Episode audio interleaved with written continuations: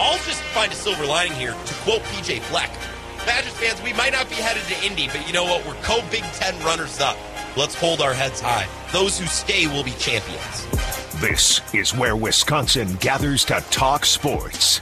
Packers, Brewers, Badgers, Bucks. The Wisco Sports Show is on the air. Here's your host, Grant Bills.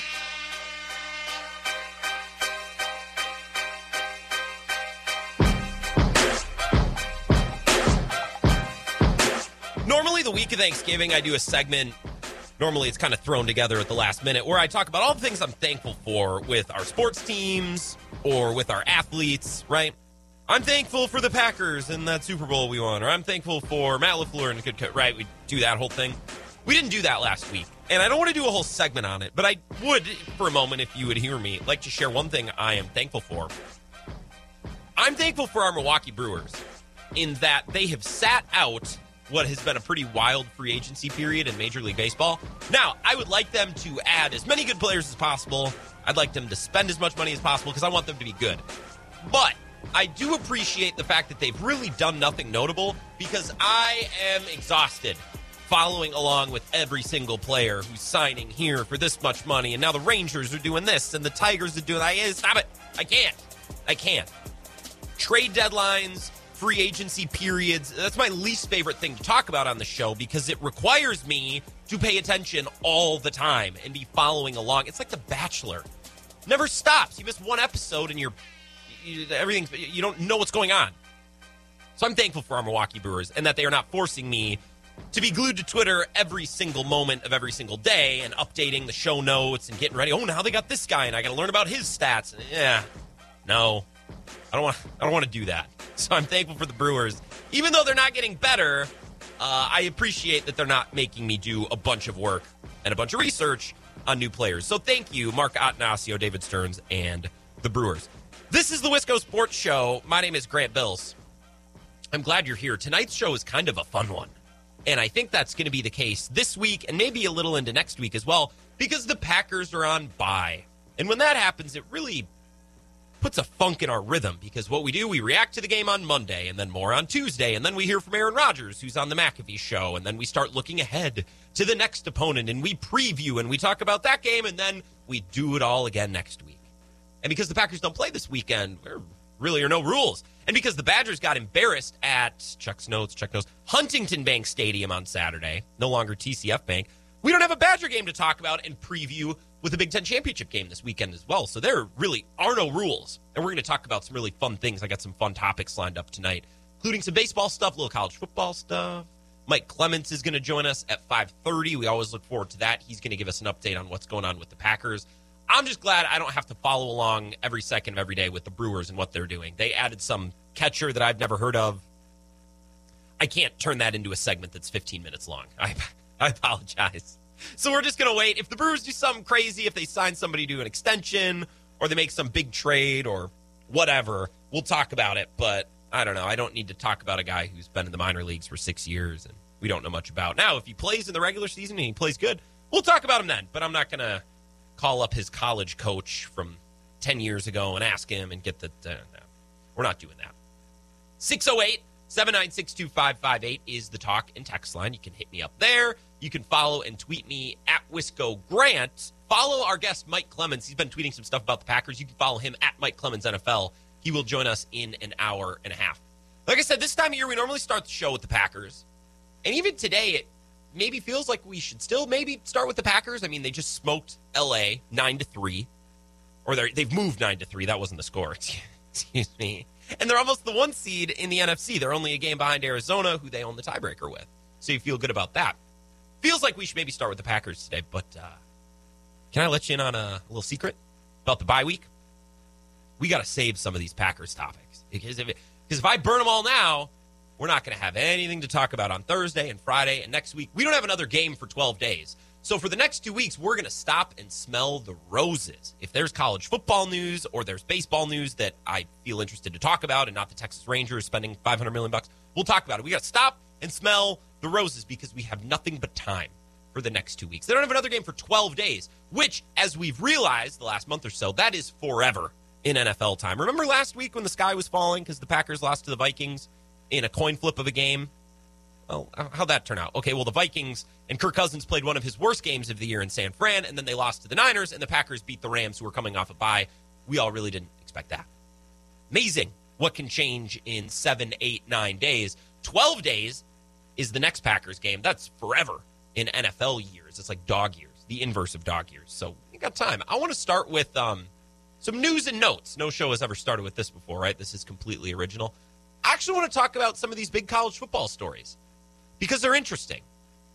None of them involve Wisconsin other than losing Paul Bunyan's axe. It's not like Paul Chryst is one of these coaches. It's like a name I've heard connected to USC is Paul Chryst. They really like his Midwestern ethos. It's like, well, no, okay. Paul Chryst is probably staying in in Madison. I don't think he's I don't think he's going anywhere. But a couple of these big coaching hires now USC has hired Lincoln Riley and LSU has hired Brian Kelly. I kind of want to talk about these because they're interesting. Now, I don't pretend to be some diehard who travels around the country and visits all of these college stadiums and experiences a game. And you know, college football is not my wheelhouse. So I'm not going to get over my skis here and, and start talking out of pocket, but I do want to talk about these hires because they're interesting. Let's start with Lincoln Riley. Went from Oklahoma to USC. He got in this deal. If you haven't heard, $110 million in his contract. USC bought both of his Oklahoma homes, and they spent half a million extra on each one. So they're basically giving him a million dollar bonus. They bought him a $6 million home in LA, and he and his family gets use of a PJ, private jet. That's what rich people call them. Private jet, anytime they want. That's absurd. College football is nuts. And you know what? It's 100% worth it for USC. They could have given him double and it would have been worth it for USC. Now, I don't really care about USC. I don't really care about the Pac 12. What I'm fascinated with in this Lincoln Riley to the West Coast story is the media half of this. I'm a media nerd. I think as much as I love sports, I love media and sports media and sports contracts. What are we paying for media rights? How are these things being negotiated? Which talking head is at which network? And how do they go about covering all of these things? I find it very interesting.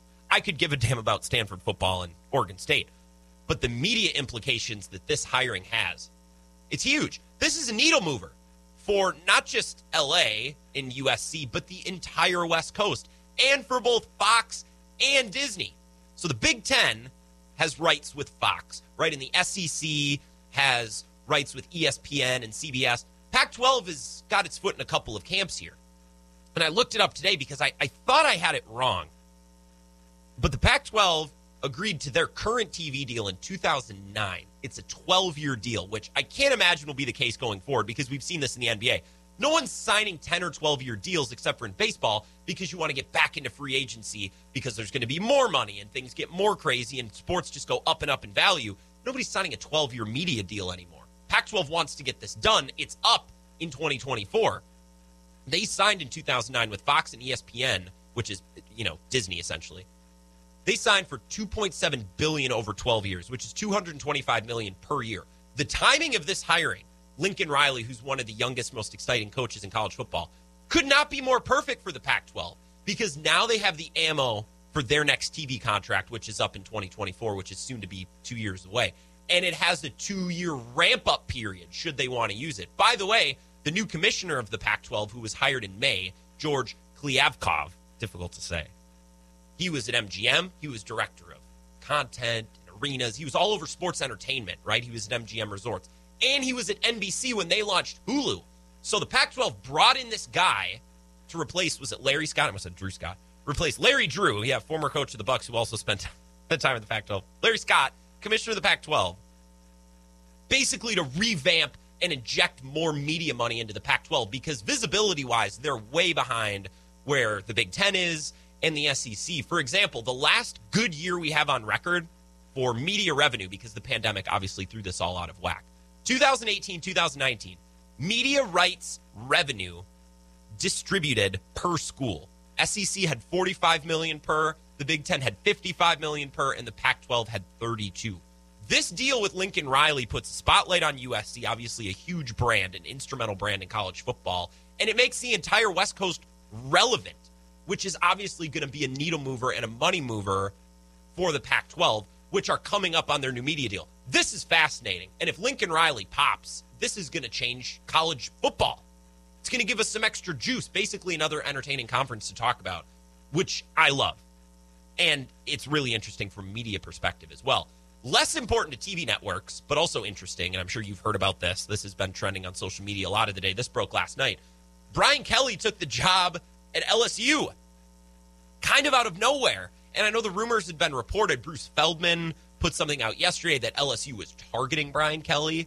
But of course, I mean, a lot of schools would love to have Brian Kelly, even LSU. I didn't expect this to happen. And based on what we've heard from Notre Dame and some of his other coaches today, none of them expected this to happen either. I didn't think it would happen. I mean, he's a great coach, and LSU's lucky to have him. Brian Kelly has won everywhere, and the optics always hasn't been great. He's kind of a crabby old man, but he's won everywhere. And I laugh when I hear people obsess about fit with college jobs. It's always a big conversation with USC or with Oklahoma or with you know Michigan with with Jim Harbaugh or LSU, who now just hired Brian Kelly from Notre Dame. People obsess over fit. You know, what's the his personality fit the city or the market or the conference? How about how about first things first? Does he win? Right? Can he coach? Can he recruit? If he can do all these things, if the coach can do all these things, I don't really care if he talks like a swamp person. He will fit at LSU, right? He doesn't need to sound like someone who wrestles gators for a living if he can recruit and if he can coach and if he can win. And Brian Kelly has proven he can do all of those things. The leaks around this story are college football is such a circus. Some of these stories are nuts. We saw a screenshot of the message that he sent the roster of Notre Dame. I guess they're all in this group app. I don't know if it's GroupMe or Slack or whatever it is, but somebody on the team leaked the message that Brian Kelly sent the team last night at 10:08 p.m. And I don't remember the timing of when this broke, but it was around 7 8 p.m. somewhere in there. Here's a message. I want to read this to you. Men. Dot dot dot. Let me first apologize for the late night text, and more importantly, for not being able to share the news with you in person that I will be leaving Notre Dame. I'm flying back to South Bend tonight to be able to meet with you in the morning, but the news broke late today, and I'm sorry you found out through social media or news reports. I will have more to share with you when we meet tomorrow at 7 a.m.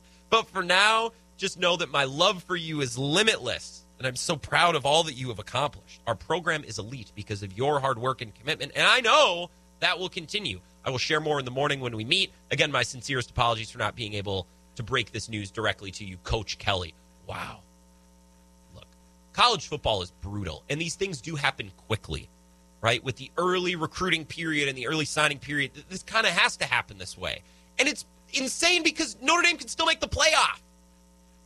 But LSU offers you 10 years, just under $10 million annually. Probably should uh, probably should do that. I saw this leak from one of his assistant coaches and I saved it because it, it made me laugh. I don't know, like, I, I, I should feel bad. This should be sad, but I found it really funny. Matt Fortuna, who covers college football for The Athletic and is obviously very connected to Notre Dame, he says this is usually how these things go, but Brian Kelly ghosted everyone at Notre Dame. Just spoke to one assistant who saw reports on his phone tonight as he was exiting a recruit's home. This is the quote. The news broke when I walked out of the house, so now I look like an a hole. That's, oh my God. Like, I feel bad for the guy. Man, take me for a ride and make me out to look like a jerk. Right? Just imagine going into pitch and recruit. But the guy in charge, your boss, didn't tell you he was leaving. And I don't mean to laugh because this sucks, but this happens all the time in college football. It's brutal. It's a brutal business where there's so much money and everything moves at the speed of light because every day that you wait to get to LSU, as Brian Kelly, it's just another day that you're behind. Those coaches and those people in the SEC already that are art recruiting, they're big game hunting already, and Brian Kelly's got to get there. But man, that sucks. But then again, Brian Kelly has never been one that's been obsessed with optics, you know, yelling at reporters, being the crabby old man on the sideline. I saw some people today. Jack Collinsworth was one of them on Twitter, Cris Collinsworth's son. Saw a lot of people on social media who were saying, Why would you go to LSU? Notre Dame's a better job. Really? Okay, well, why would you go to LSU? First of all, they're giving him $10 million a year. That's a pile of money. And is it a better job? Have you ever been to South Bend? like as a as a practicing Catholic here myself, don't get me wrong, Notre Dame, I, I enjoy Notre Dame.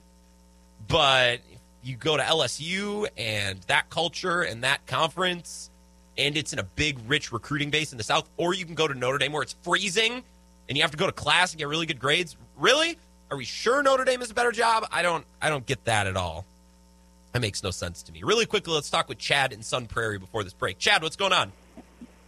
Not much, Grant. How are you doing? I'm doing good. I'm talking about college football, so today's a little bizarre, but I'm enjoying it.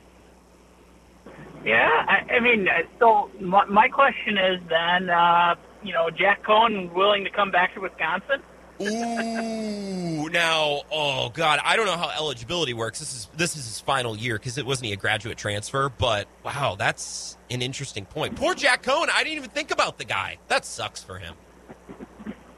Yeah, I I mean, it really does. He kind of took. I mean, he finally looked like he found a program. Looked like he was doing all right, and because I, I think he has another year of eligibility with the whole COVID thing, right? I'm not sure. He might. That's a good point because they all kind of have a bonus year, don't they? Or was that only in basketball? Because I know that's what Brad Davison did. I'm I'm not sure. I think you're right. I think yep. I think you're right, Chad. Because the way the way they were, you know, toting Graham Mertz as a sophomore, I think, right? Mhm. Even though it's, and yeah, I guess for eligibility wise, like that makes sense. Yeah. Even though this is technically year three, right? Yeah, something I- like that. don't. I, always lose track because you got redshirt seniors, and then you got seniors, then you got graduate transfers, and it's yeah, it's a mess.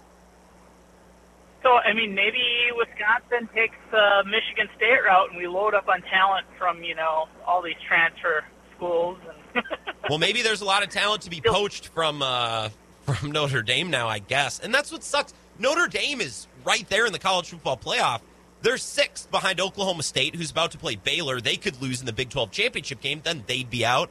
Bama's fourth and holding on. They could lose to Georgia in the SEC championship game. So, I mean, there's there's a realistic path Notre Dame gets in. That sucks for the players, but that's the reality of college football. and I mean, what are they?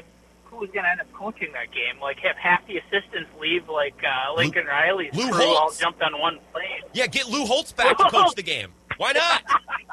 Why not? I, I don't.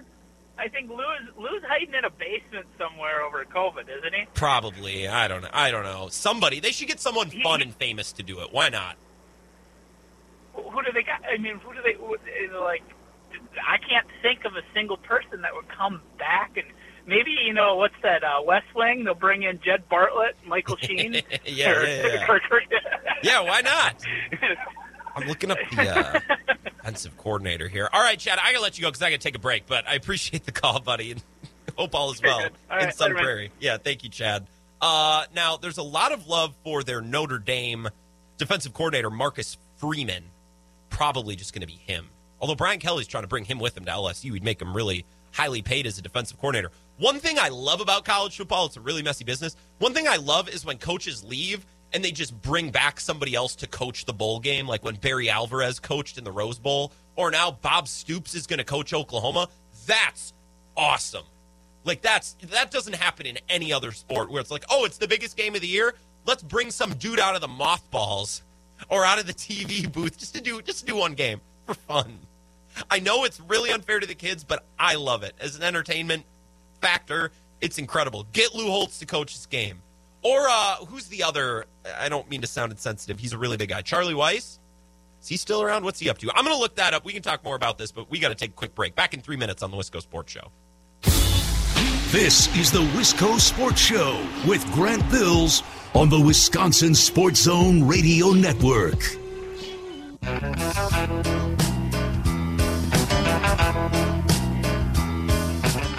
Wisco Sports Show. I swear I take 10 minutes to have some fun and talk college football, and we get Packers news. De'Vondre Campbell tested positive for COVID 19. We know he tested positive because he's unvaccinated, so therefore he would have to test positive to show up on the list.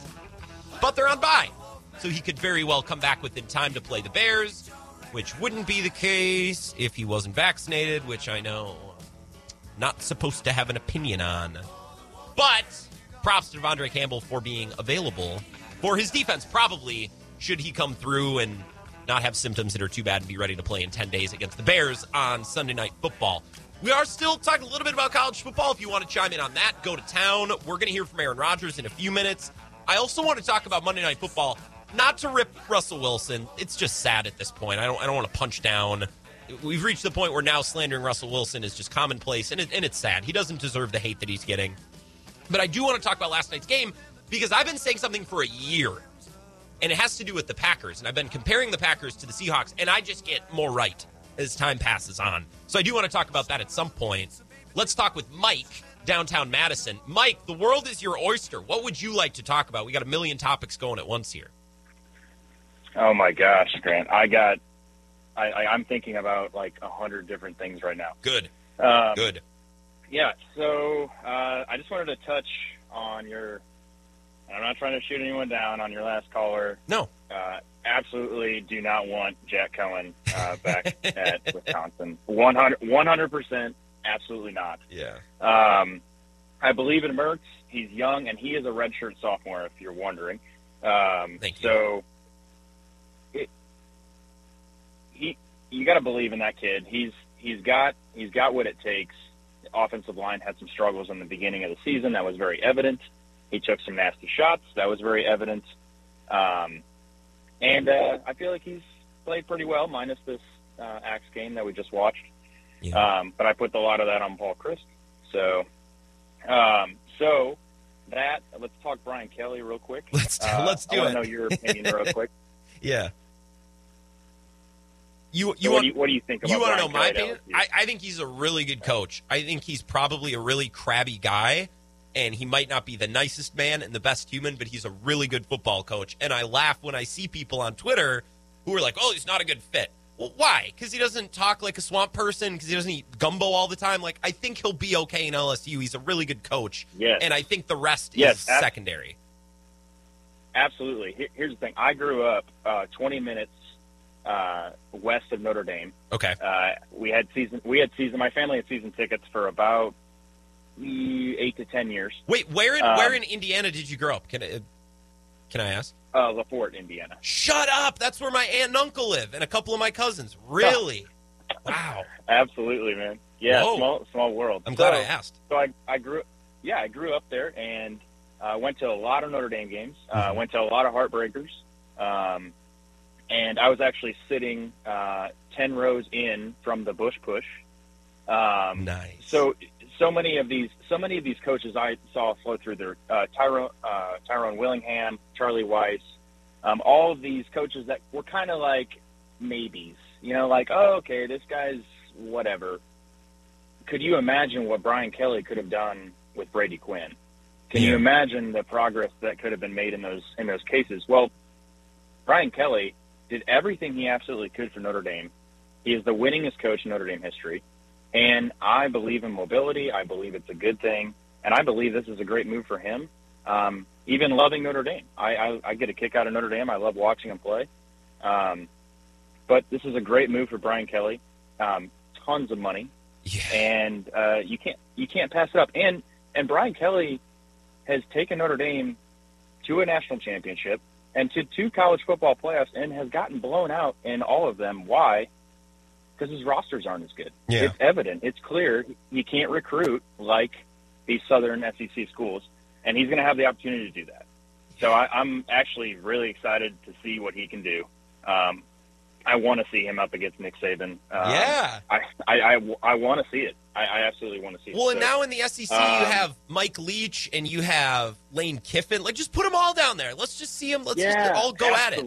Like, there's a lot of great coaches Yes. in the Big Ten with Franklin and Harbaugh, and Tu- everyone loves Tucker, and even PJ Fleck's entertaining, and Scott Frost. Conferences are fun when you have these huge personalities coaching. That's part of what makes college football Yes. fun, right? I love that.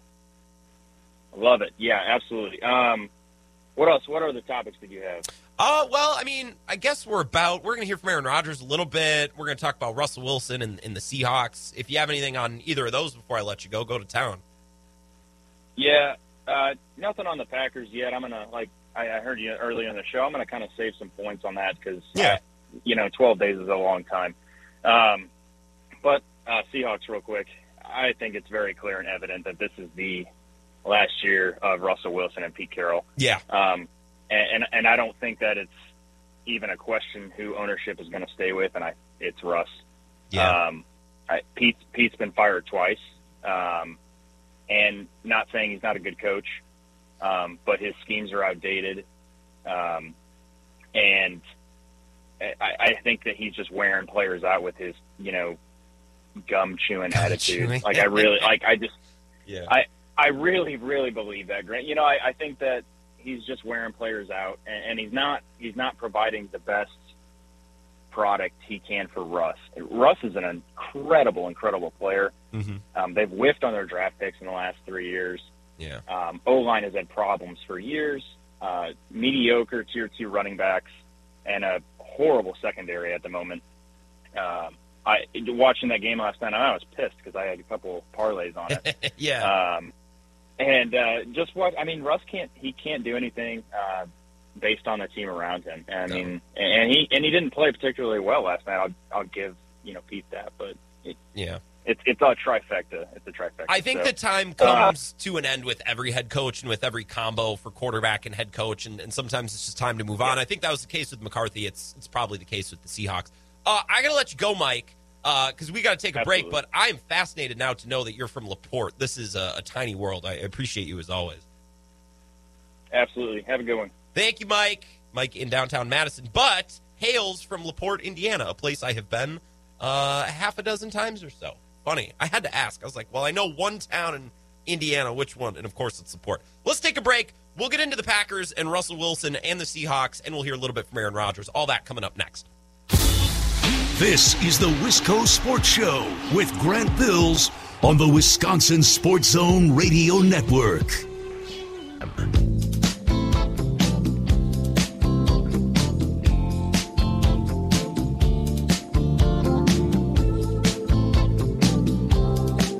Wisco Sports Show. We're talking college football today, and you know what? I'm enjoying myself, and I don't care who knows it. Not a big college football guy, huge college basketball guy now. I've made that decision for this year. Get really into college hoops. We're talking about some of these coaching changes.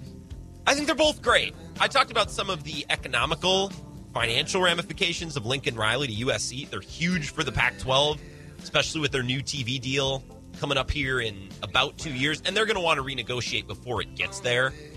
USC is turned around and becomes an amazing power. I mean, that's a two year rebuild, right?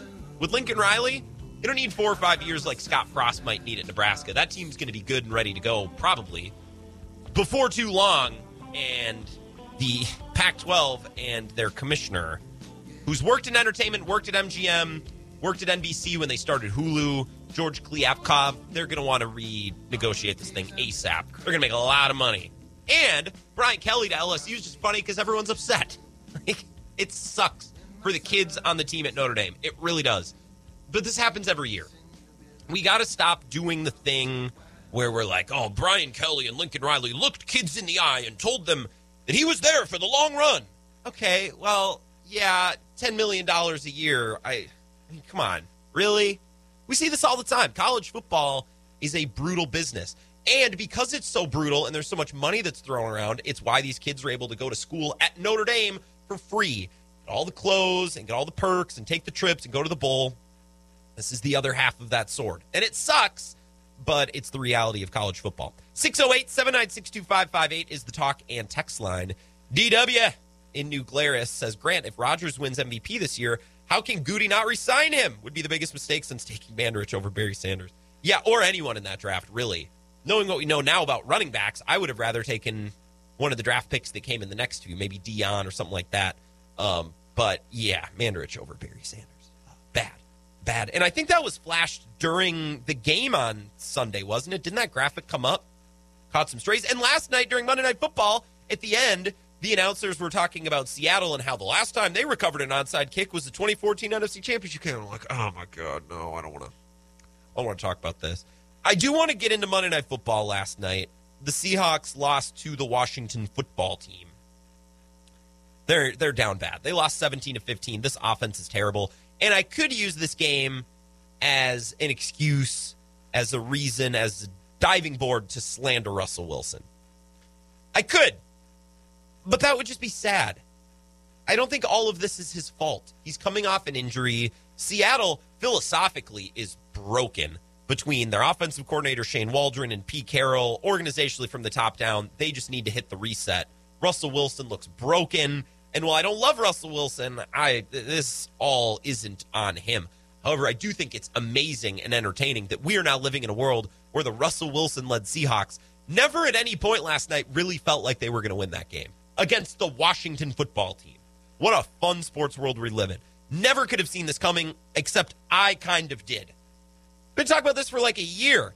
I went back and I was trying to find a podcast where I talked about this. This is from February 27th when that piece in The Athletic came out that said Russell Wilson doesn't want to be traded, but if he did, he would go here, here, and here. Remember that story from February after the season?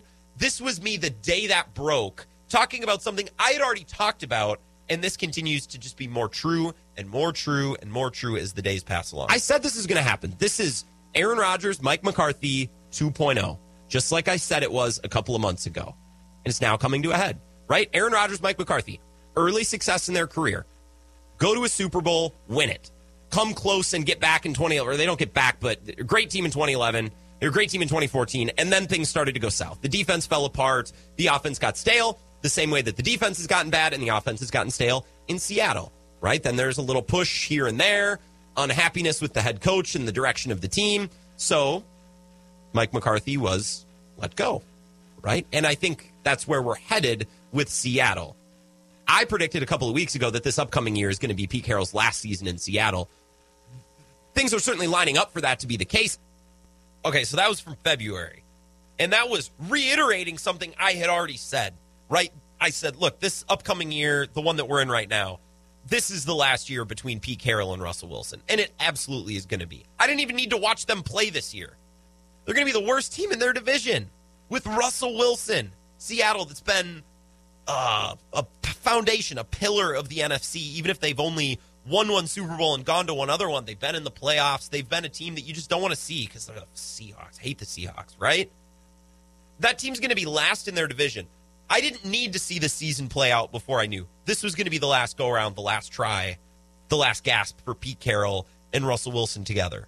The Seahawks are going through what the Packers went through with McCarthy and Aaron Rodgers. Early success, then the quarterback gets paid, the roster dwindles, the head coach and the offensive scheme doesn't evolve, the quarterback starts to look worse and worse and worse, and then an injury expedited that process with the Packers. It expedited the process with the Seahawks this year, too. They just don't look good. And now they've come to a point where even though they like Pete Carroll and even though the Packers like Mike McCarthy, they're just going to have to move on. I think Pete Carroll will probably retire. Aaron texted in, or no, this is from Kurt. He says, Is he going to get fired or is he just going to retire? Yeah, I, I think he'll probably just retire. I mean, I, I don't know. He looks young, but dude, just retire. Played national championship games in college. You've coached in the NFL. You won a Super Bowl. Just, just retire. I think that's probably what he will do, assuming he can make it to the end of the year. I don't think Seattle's going to axe him. The question now becomes Does Russell Wilson stay in Seattle? Because in Green Bay, the Packers moved off of Mike McCarthy. They brought in a young, more energetic, new ideas on offense, more creative offensive minded Matt LaFleur. I said last year that Seattle should do the same thing. Move on from Pete Carroll, clean house, bring in a young offensive mind to pair with Russell Wilson, where they can rebuild the offense around his strengths. Because Russell Wilson's strengths now are different than when he was his third year in the league or his fourth year in the league. Very different quarterback. He needs a different team, he needs a different system. Same with Aaron Rodgers to some degree. Aaron Rodgers has by and large been the same quarterback ever since he took over and, and really got going in 2009. But the league changes, the roster changes, and you needed to reshape things a little bit in the Green Bay organization. And that's what Matt LaFleur did. The Seahawks should do the same thing. The question is does Russell Wilson want to be there, even with a new offensive minded head coach, which is assuming that's who they'd hire and not like some Vic Fangio type or Mike Zimmer type, which would just be more of, of what Pete Carroll is already giving them. The Seahawks should do exactly what the Packers did and hope that it appeases Russell Wilson and wants to make him stay. Otherwise, they're going to have to end up trading him, and maybe trading him isn't the worst idea in the world because Seattle has no picks. Right? The Packers, for as conservative as they are and as crazy as that makes us sometimes, they started their retool with Matt LaFleur with drafting Jaire Alexander and Rashan Gary and Darnell Savage. Seattle doesn't have a pick in the first round this year because they gave away all these picks trying to save face around Russell Wilson and Pete Carroll and make it work. In fact, the top 10 of the draft, this is what it looks like. Are you ready? This is nuts to me. Lions, Texans, Jaguars in the top three. Oh, who could have seen that coming? Then Jets, then Jets, then Giants, then Giants, then Eagles, then Eagles. Via one of those picks is from the Seahawks. The Seahawks pick is number four. That's one of the Jamal Adams picks that the Jets are going to get to make. So they don't have a way of adding some young, exciting wide receiver or an offensive lineman or a stud corner or pass rusher. The Seahawks are in a tough spot. Maybe they should trade Russell Wilson. Maybe that makes sense. I don't know because they have no picks and they have no way to get better other than getting a better coach. And if you get the coach and the quarterback right, that's half the battle, but you also need a half decent roster. By the way, I was doing some research today talking about trading Russell Wilson, assuming he would go for two, maybe three first round picks. These are the trades that have been made with multiple first rounders involved the last few years Jamal Adams, Laremy Tunsil, Jalen Ramsey, Matthew Stafford, Khalil Mack. The Jamal Adams trade has been a horrendous one for the Seahawks. Laremy Tunsil, not good. Jalen Ramsey's a good player, but I don't know, multiple first round picks for a corner as good as he is. I, I don't know if that gets you over the top. Matthew Stafford was a terrible trade, and I've said that from the beginning. Khalil Mack has been great, but again, I think as the years go by, we're learning multiple first round picks for any one particular player, not good, unless it's a quarterback. I don't think Matthew Stafford's good enough to warrant it. Maybe Russell Wilson is. And maybe Seattle would be best served to trade him if he's going to be unhappy from day one, even with the new head coach. And I'm assuming they'll get a new head coach after Pete Carroll probably retires because it's just not working. And the writing's been on the wall for now for over a year. Ever since Russell Wilson came down from earth after starting really good the last four or five weeks last year, this is this has been obvious. The writing's been on the wall. Let's take a break. We'll get an update from Mike Clemens, and we'll hear a little bit from Aaron Rodgers coming up next on the Wisco Sports Show. This is the Wisco Sports Show with Grant Bills on the Wisconsin Sports Zone Radio Network. Now, in Green Bay, here's Mike Clemens. The Packers players beginning their bye week. Some players packing their bags for a short vacation. Others in the facility getting treatments for injuries. Aaron Rodgers was in for an MRI on his fractured toe. The NFL Network saying that he had opted not to have surgery. Matt LaFleur would only say this. Yeah, I, I don't know where that's at. Um, I know he's he's gathering other opinions, so um, you know we'll see where that goes. Another concern is Randall Cobb, who had four catches for 95 yards and suffered a groin injury after scoring a touchdown. Offensive coordinator Nathaniel Hackett. Be able to make that tight window, take two hits, and still get was still get hurt. I don't even know if he knew he was hurt because everybody started banging him around. You could see him kind of limping on one leg. Um, but again, it just shows how tough that guy is. So the Packers are at 9 and 3 after losing to Minnesota, then beating the Rams. Green Bay's record after losing a game is now 9 and 0 under Matt LaFleur, Packers nose tackle Kenny Clark. Honestly, we don't think about it as much as a team. We really just treat, you know, every game just week to week and just with all our all of our guys. We do lose a game. We know how to correct it and um, our confidence as a team never wavers, you know. You know, we got, you know, great leaders. You know, we, we constantly spread that message around um, about it being a week to week league, and uh, you know that we just take pride in that. Best Packers coverage. Mike Clemens, he'll join us in about mm, 40 minutes. Jeez, I almost said an hour and a half. Grant, come on. Get it together. Hey, follow me on Twitter at Wisco Grant. Uh, I just got a follower that put me at 1,300 followers. So now the climb to 1,400 begins. So if you're on Twitter and you listen to the show, what the heck? You may as well follow me on Twitter so then we can interact during games and you can inflate my ego because my follower count means way too much to me. It doesn't matter, but I think about it when I go to bed at night and it's very important. So please follow me at Wisco Grant if you don't already. We're going to hear a little bit from Aaron Rodgers and then I actually want to talk more college football coming up in a few minutes because it's fun. And I think some of our five o'clock hour listeners, I'm thinking of a couple of the especially opinionated ones, would love to be a part of that conversation. So we're going to do that coming up in a few. I saved a few of my favorite comments from Aaron Rodgers with his Pat McAfee hit today. Sorry, not the book club stuff. Uh, I didn't. I didn't save that. Uh, he did talk a little bit about beating the Rams in the cold weather and how that weather impacts things. And and I don't want to. I don't want to. do that. We'll skip that. Maybe we'll get to that later. Mostly, what I'm focused on is Davante Adams he gave some interesting comments about the way in which Davante Adams runs his routes, how he maneuvers and sets himself up on a play in and play out basis. And it really speaks to what we talked about yesterday the Packers' identity, how they move Adams everywhere and they use him for everything. Aaron Rodgers talked about Davante Adams, and I think that speaks to and builds on what we said yesterday. Davante knows, I know, like this is what's happening. Yeah, I mean, Davante, again, and that was a little bit of an ad lib on his part. Uh, you know, I came back and said, "How come you ran that route?" And he said, "I just felt good about the matchup." So if you watch it back, and that's the that's the beauty in the game because you know you wouldn't always uh, necessarily know that unless I you know I, I, told you that little anecdote, and I love it too. And it actually kind of messed me up on the last offensive play of the game that we had because we had a similar play call, and this time he decided to uh, to run an, uh, you know a, a slant, um, and I said, "Why'd you do it on that one?" He goes. I just felt like you know I felt like that was the best option. So I, I tell you, I trust him. I trust him. Uh, you know, so much, and, and him and I have such a great uh, unspoken uh, chemistry on the field, and, and we even did a couple other little things in the game that are really cool uh, that we've been working on and practicing um, off of some of the things that we did. So this is interesting. Hold on. So sometimes he's running one route and then he just changes it up and goes a different way, and it's just based on feel and the matchup and what he sees. That seems a little complicated because you practice these plays and you expect players to be in certain spots. So I appreciate the Pat McAfee followed up. He's like, whoa, wait a minute, tell us more. He has a lot of freedom, which he should, because he's such he's got such a great release pattern, and he's such a smart guy. Um, it's not like he's going outside maybe of uh, schematic things, but he's making decisions that might not be the expected initial kind of paper football decision, like when you're looking at it on paper, which is why I always say there's like kind of a paper offense and an on the field offense. Uh, there's like paper routes for Davante, and then like when he's on the field, would you know do whatever you want. And he did it last week against Minnesota on the uh, on the second touchdown. You know, he kind of ad libbed that route, and that's why I was a little bit late getting to it when Everson drilled me.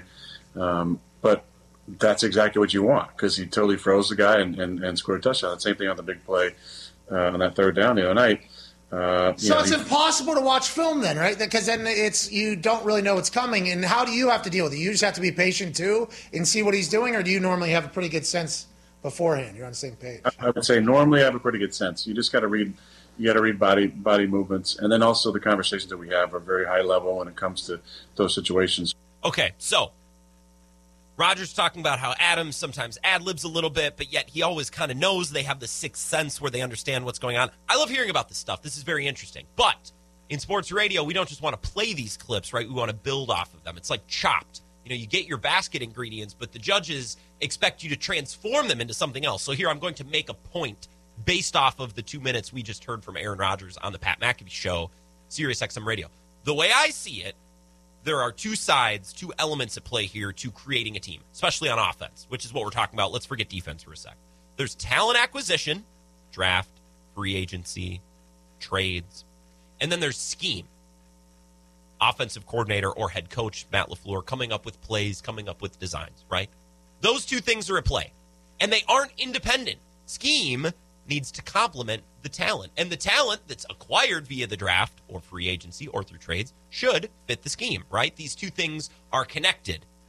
And they should be connected because that's how you maximize the players that you have and that's how you maximize the scheme that you run, right? The way I see it, the Packers get way more out of their star wide receiver than a lot of teams in this league, the NFL. And it's not through sheer lack of targets. It's not because they throw the ball to him a million times a game. It's not that they spam him with the ball. It's not just sheer volume and force of will.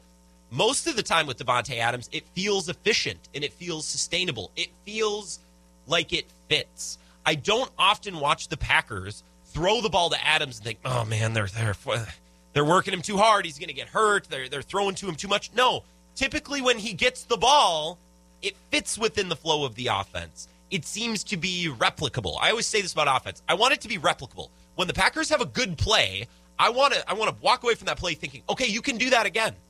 You can build off of that. You can come back to that. I don't like the Packers' best offensive plays to feel like a prayer because that means that once that prayer is completed, you can't turn around and do it again.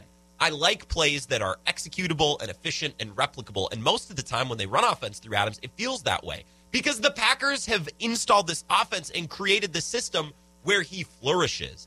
Do you know how often I watch the Seahawks and I'm left thinking, last night, great example. I'm sitting there thinking, hmm, is DK Metcalf really that good? I know he's big and he's strong and he's super fast and we always talk about him, but is he is he really that good? He just disappears from the game sometimes.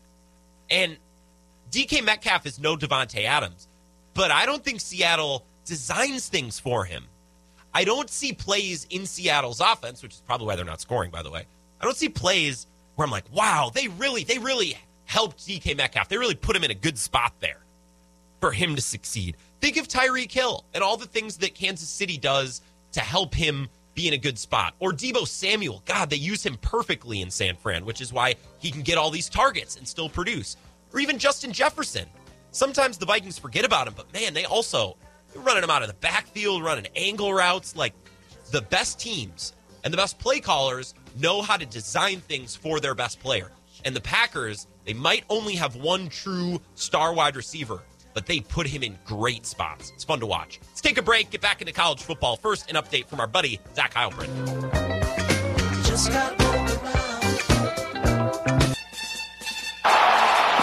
And he told us his play will not be limited. So Aaron is telling us that he's had that toe immunized against the pain. Rodgers fakes the toss, takes it in. Touchdown, Green Bay.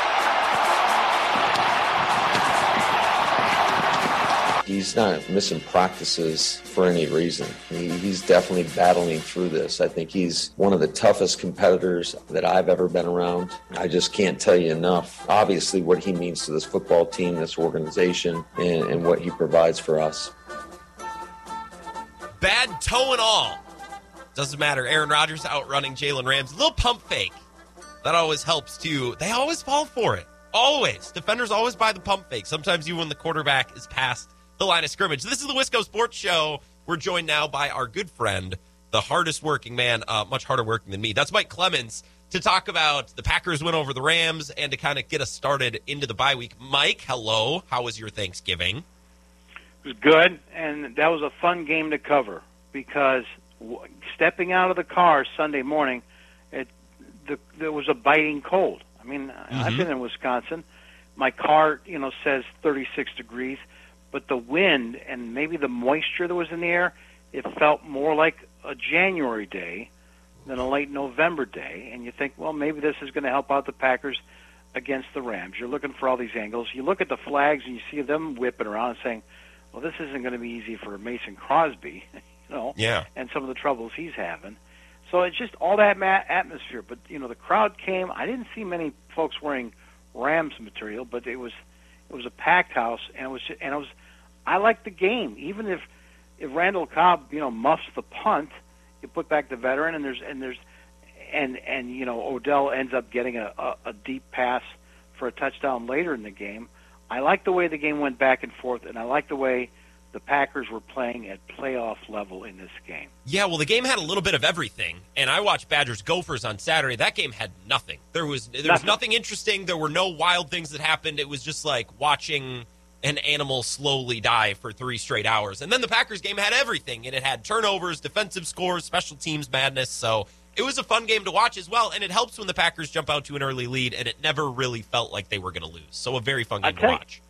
one of the biggest surprises, and aren't you surprised that since they acquired Matthew Stafford, they've gotten away from the Sean McVay, oh. Kyle Shanahan misdirection plays, the right. jet sweeps, and why do they do that? They, you know, they just get they think they got a, an arm now, so they just got Stafford back there, you know, with a seven-step drop, and they think that they can pass, pass, pass. But that misdirection to me, yeah. Well, you know, and the thing is, Grant, that, that that's what that offensive line is built for. Yes. Their offensive line was built for the outside zone scheme runs, mm-hmm. not for those long pass protection things, and that's why you, sometimes you see Kenny Clark and some of those guys getting pr- protection or, or penetration. But anyway, after the game, thought it was a hell of a performance from Aaron Rodgers. You know he's out there now with a fractured toe after the stuff that was revealed during the week leading up to the game. Quite literally so- revealed, yes, on camera. Yeah. So you know, you know, in the Vikings game, he was a little sluggish in the first half. Then he's standing in the tunnel, uh, you know, because he's anxious to get uh, you know some treatment that we learned later, according to Matt Lafleur after the game when we were up in Minnesota. Uh, then he looks great in the second half. He go, you know, he goes four drives and four scores, and uh, almost pulls off that win against the Vikings. So we asked Rodgers after the game, how different was it dealing with the toe pain in the Vikings game versus the Rams game Sunday night? Difference is I didn't have to get shot up again at halftime. uh, so um, definitely the healing this week, not practicing. Last week I tried to do some stuff on Friday. I felt like we needed maybe a little jolt, and that kind of I think impacted uh, Sunday a little bit from a pain standpoint.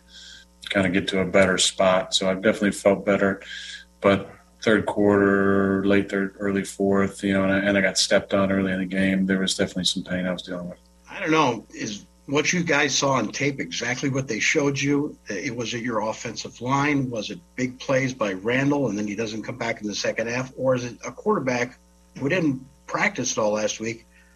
I mean, what are your pregame warmups like right now? Is that in your head a little bit? A little more adrenaline rush? Like, how's this going to go? Because it looked to me like your flow was the best of the season.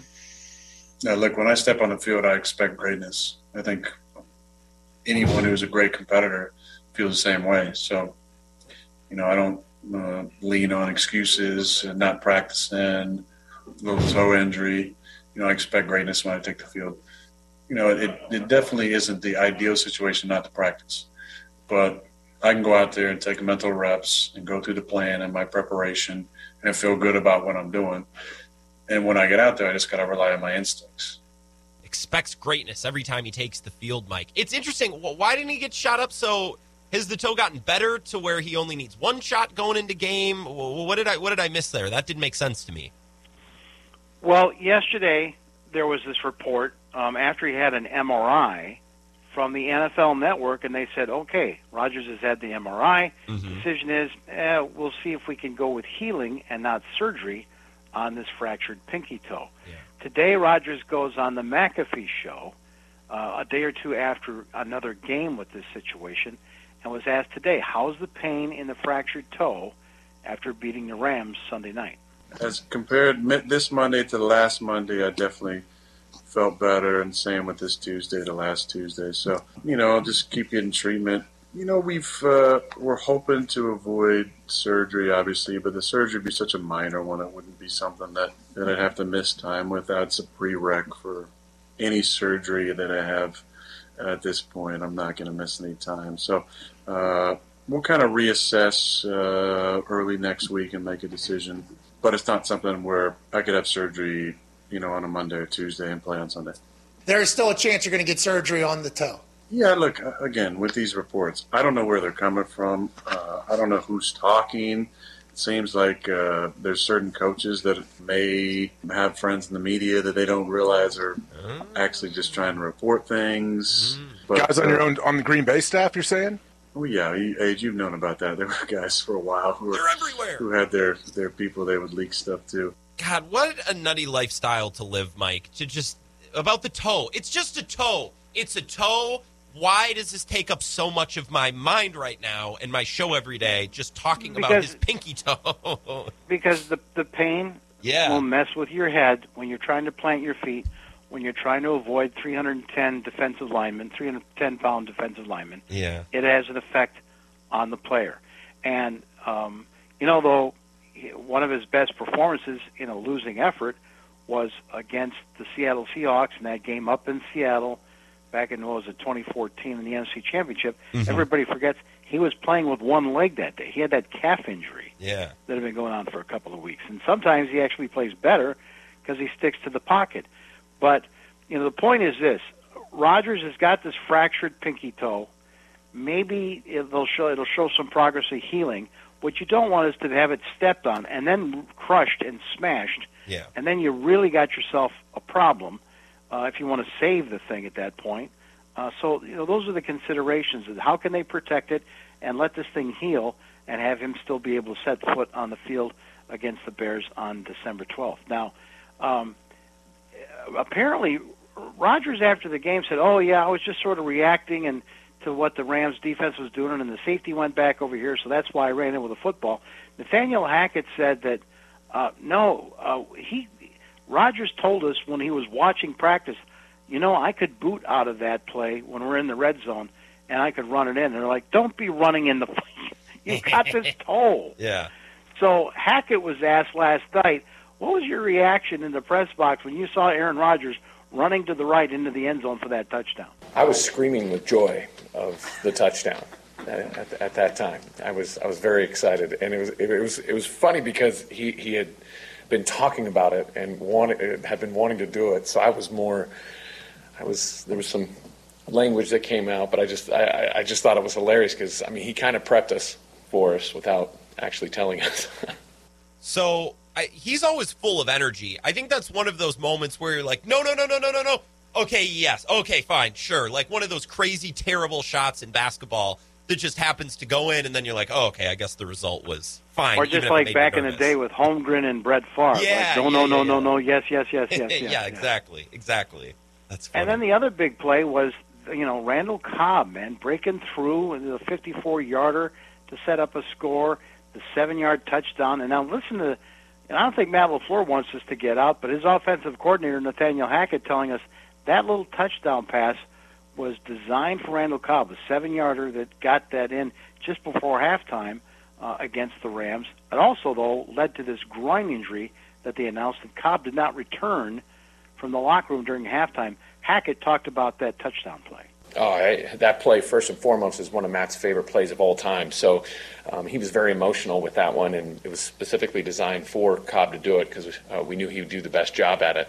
And, uh, I mean, just his toughness and, and his grit and just the way that he's been playing all year has been just awesome to, to be a part of and watch for a guy. You know, he, he came in this year and not knowing him very well, but what Aaron had, how Aaron had always talked about him previously, that uh, it's been so much fun having him out there. And I mean, just the, I mean, he takes a check down for 30 some yards uh, when, we caught the little wide, and then he has the explosive seam route, which was just beautiful uh, by both of those guys. And then to be able to make that tight window throw, take two hits, and still get he was still get hurt. I don't even know if he knew he was hurt because everybody started banging him around. You could see him kind of limping on one leg. Um, but again, it just shows how tough that guy is. I mean, he's a stud, and, and we're so lucky to have him. So that play, I- I think of the right one, the touchdown where he lined up in the backfield and ran the angle route. That was basically what Justin Jefferson did against the Packers a week ago, right? That's Matt Lafleur's favorite play. Exactly. exactly. But apparently that's a play the has had quite a while.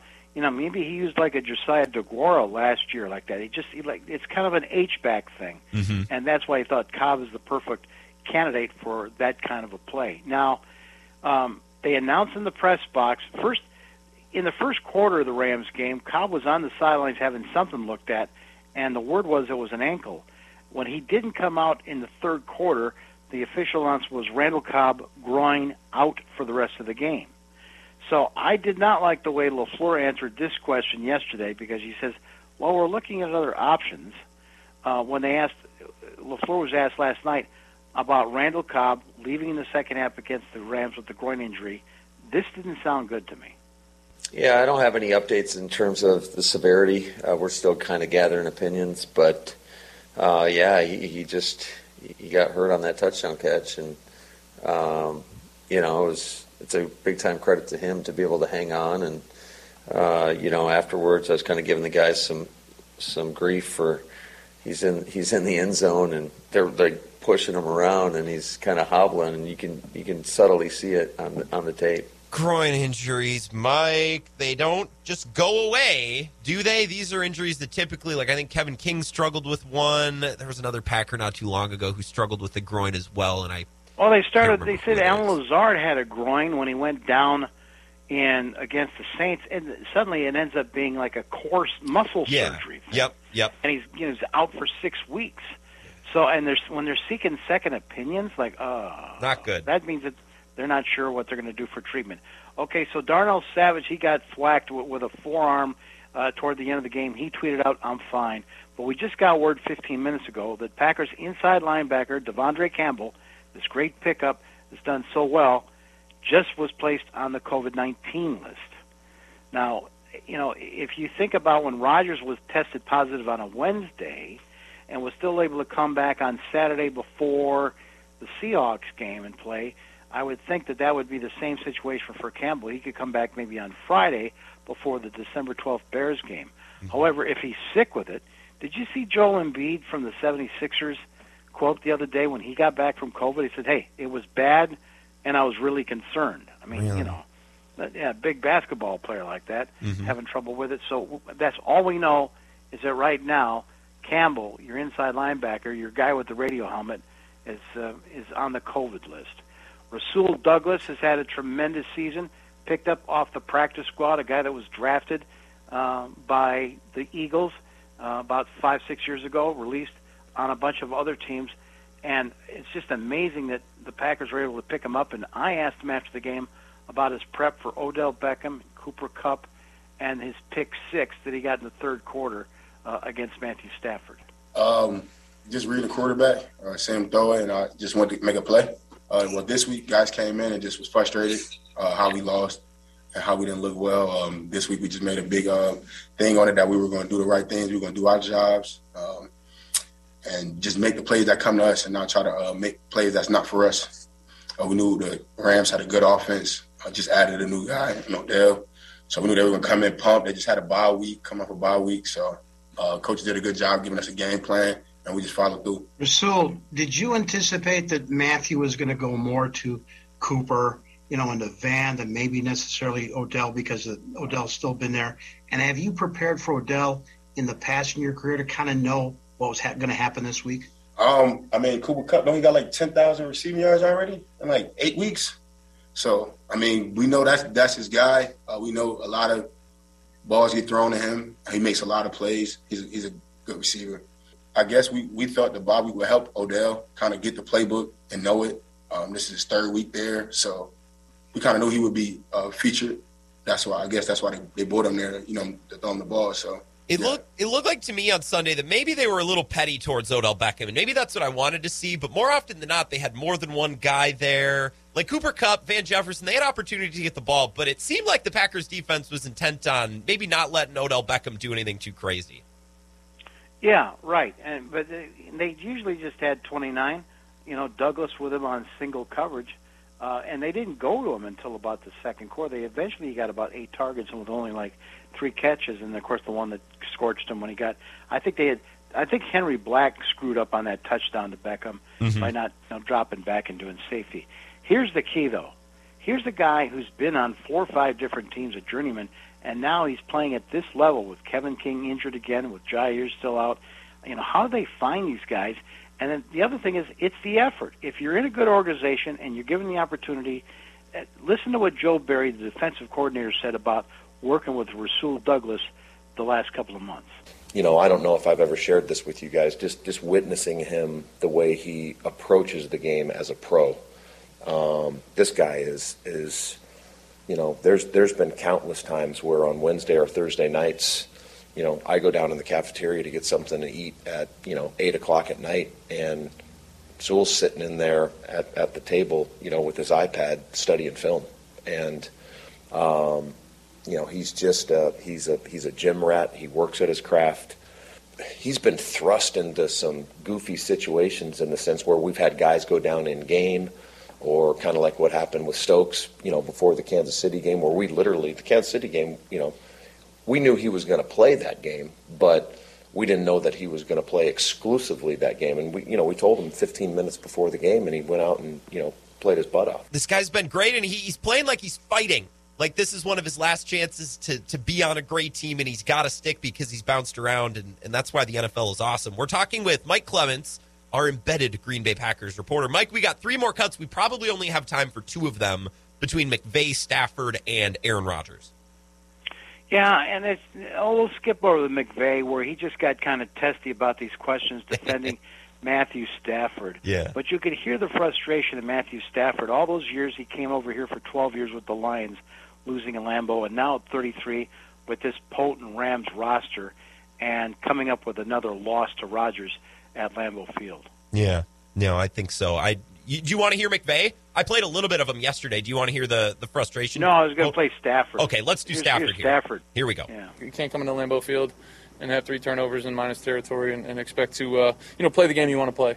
You know, we were able to fight back, and I, I got a ton of uh, confidence and respect in the guys in our locker room and the way that we battled and kept playing. You know, it's it's a whole lot easier when you're playing the game on your terms a little bit and uh, being able to dictate the, the game the way we want to. You know, got to stay on the field a little bit more. Our defense was out there too much. You know, too many times we were three plays and out or something like that, and putting our defense back in a tough spot. So.